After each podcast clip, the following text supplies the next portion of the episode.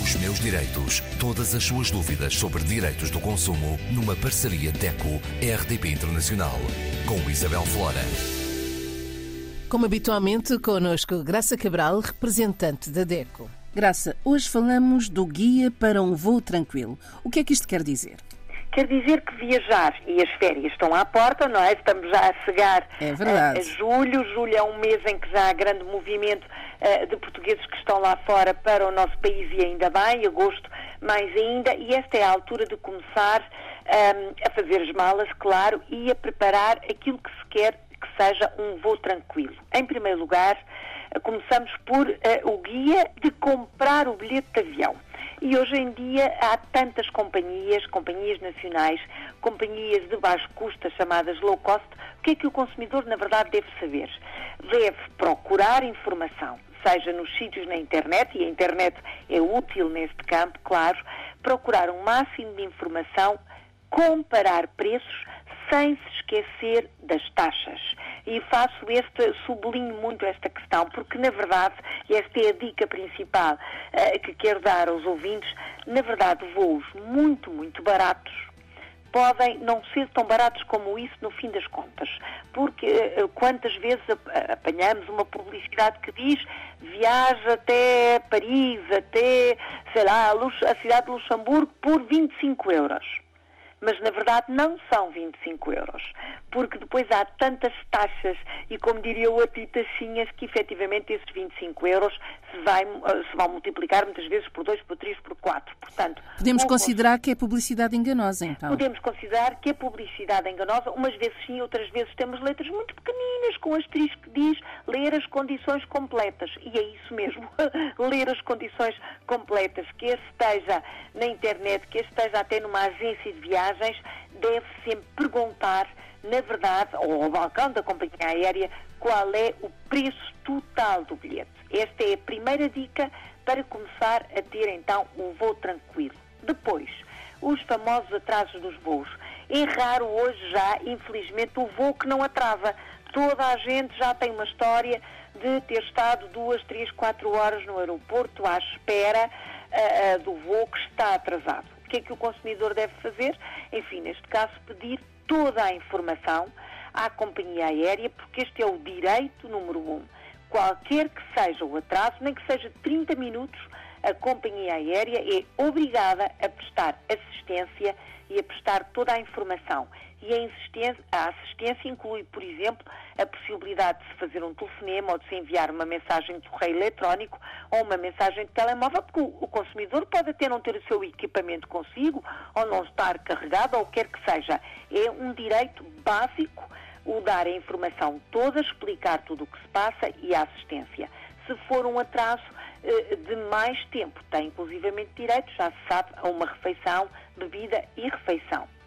Se for um voo cancelado, e isso também acontece tanto, há possibilidade de prever o máximo que o consumidor pode fazer é verificar no dia anterior, ou se for um, um voo vespertino de manhã, tentar procurar no site da companhia aérea informação sobre esse voo, se há ou não cancelamento. E muitas vezes voos de escala têm algumas alterações. Portanto, o consumidor, com tempo, ou 24 horas antes, ou até no próprio dia, dependendo do horário do voo, pode e deve recolher esta informação para estar prevenido e para depois pedir então a informação que lhe é devida.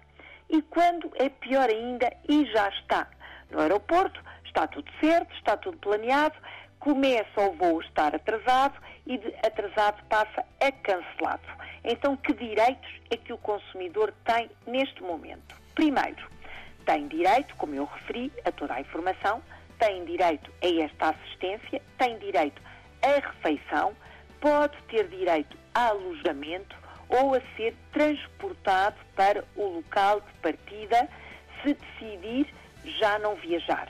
Portanto, tem direito ao que se chama reencaminhamento, seja para, enfim, uh, o, o, local, se for um voo, por exemplo, de escala, o local uh, pronto, de, de onde vem ou até para a sua própria casa. Este reencaminhamento pode também ser feito para transportes que façam o mesmo percurso, nomeadamente comboio de alta velocidade, se tal for possível, claro, não é?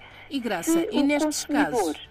tiver que um, ficar, vamos imaginar, uh, uma noite, por exemplo, tem direito ao alojamento e atenção, esse alojamento é pago, como é óbvio, não é? Na DECO temos recebido algumas reclamações de consumidores que uh, lhes é dito, ah, têm que pagar e depois são reembolsados. Não. Este alojamento em hotel ou estadia, enfim, uh, semelhante ao hotel. é pago pela transportadora. Tudo pela transportadora. Tudo completamente pela transportadora.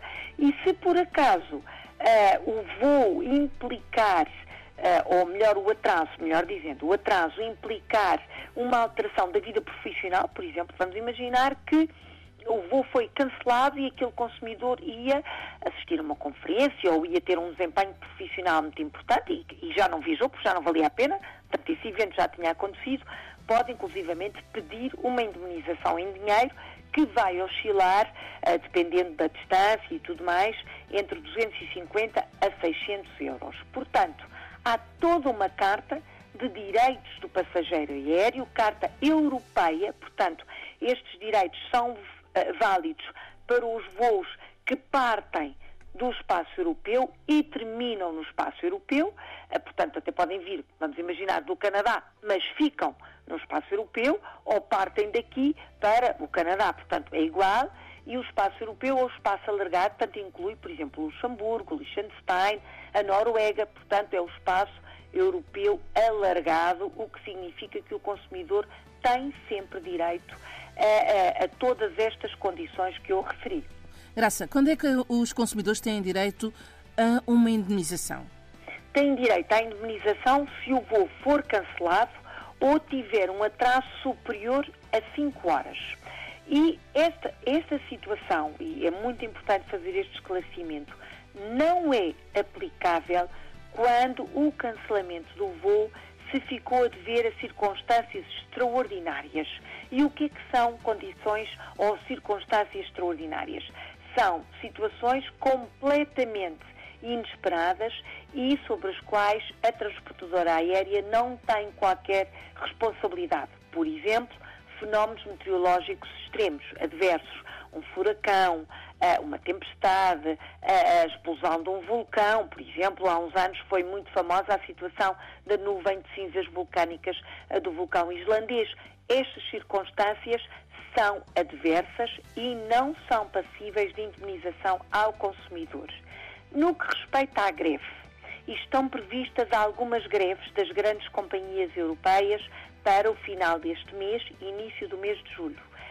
Aqui a doutrina divide a DECO tem defendido que as circunstâncias de greve, quando não são devidamente comunicadas e informadas ao grande público, da responsabilidade da transportadora, portanto, o consumidor é merecedor de uma indemnização. Se essa greve é pública e é divulgada uh, com um tempo suficiente, então, o tempo suficiente, 14 dias, então o consumidor já não tem direito à indemnização. Por isso, é muito importante que antes de viajar verifique o que se passa relativamente ao seu voo, na, no, enfim, na, na internet, no site da agência de viagens ou da companhia aérea. É somente nesses casos?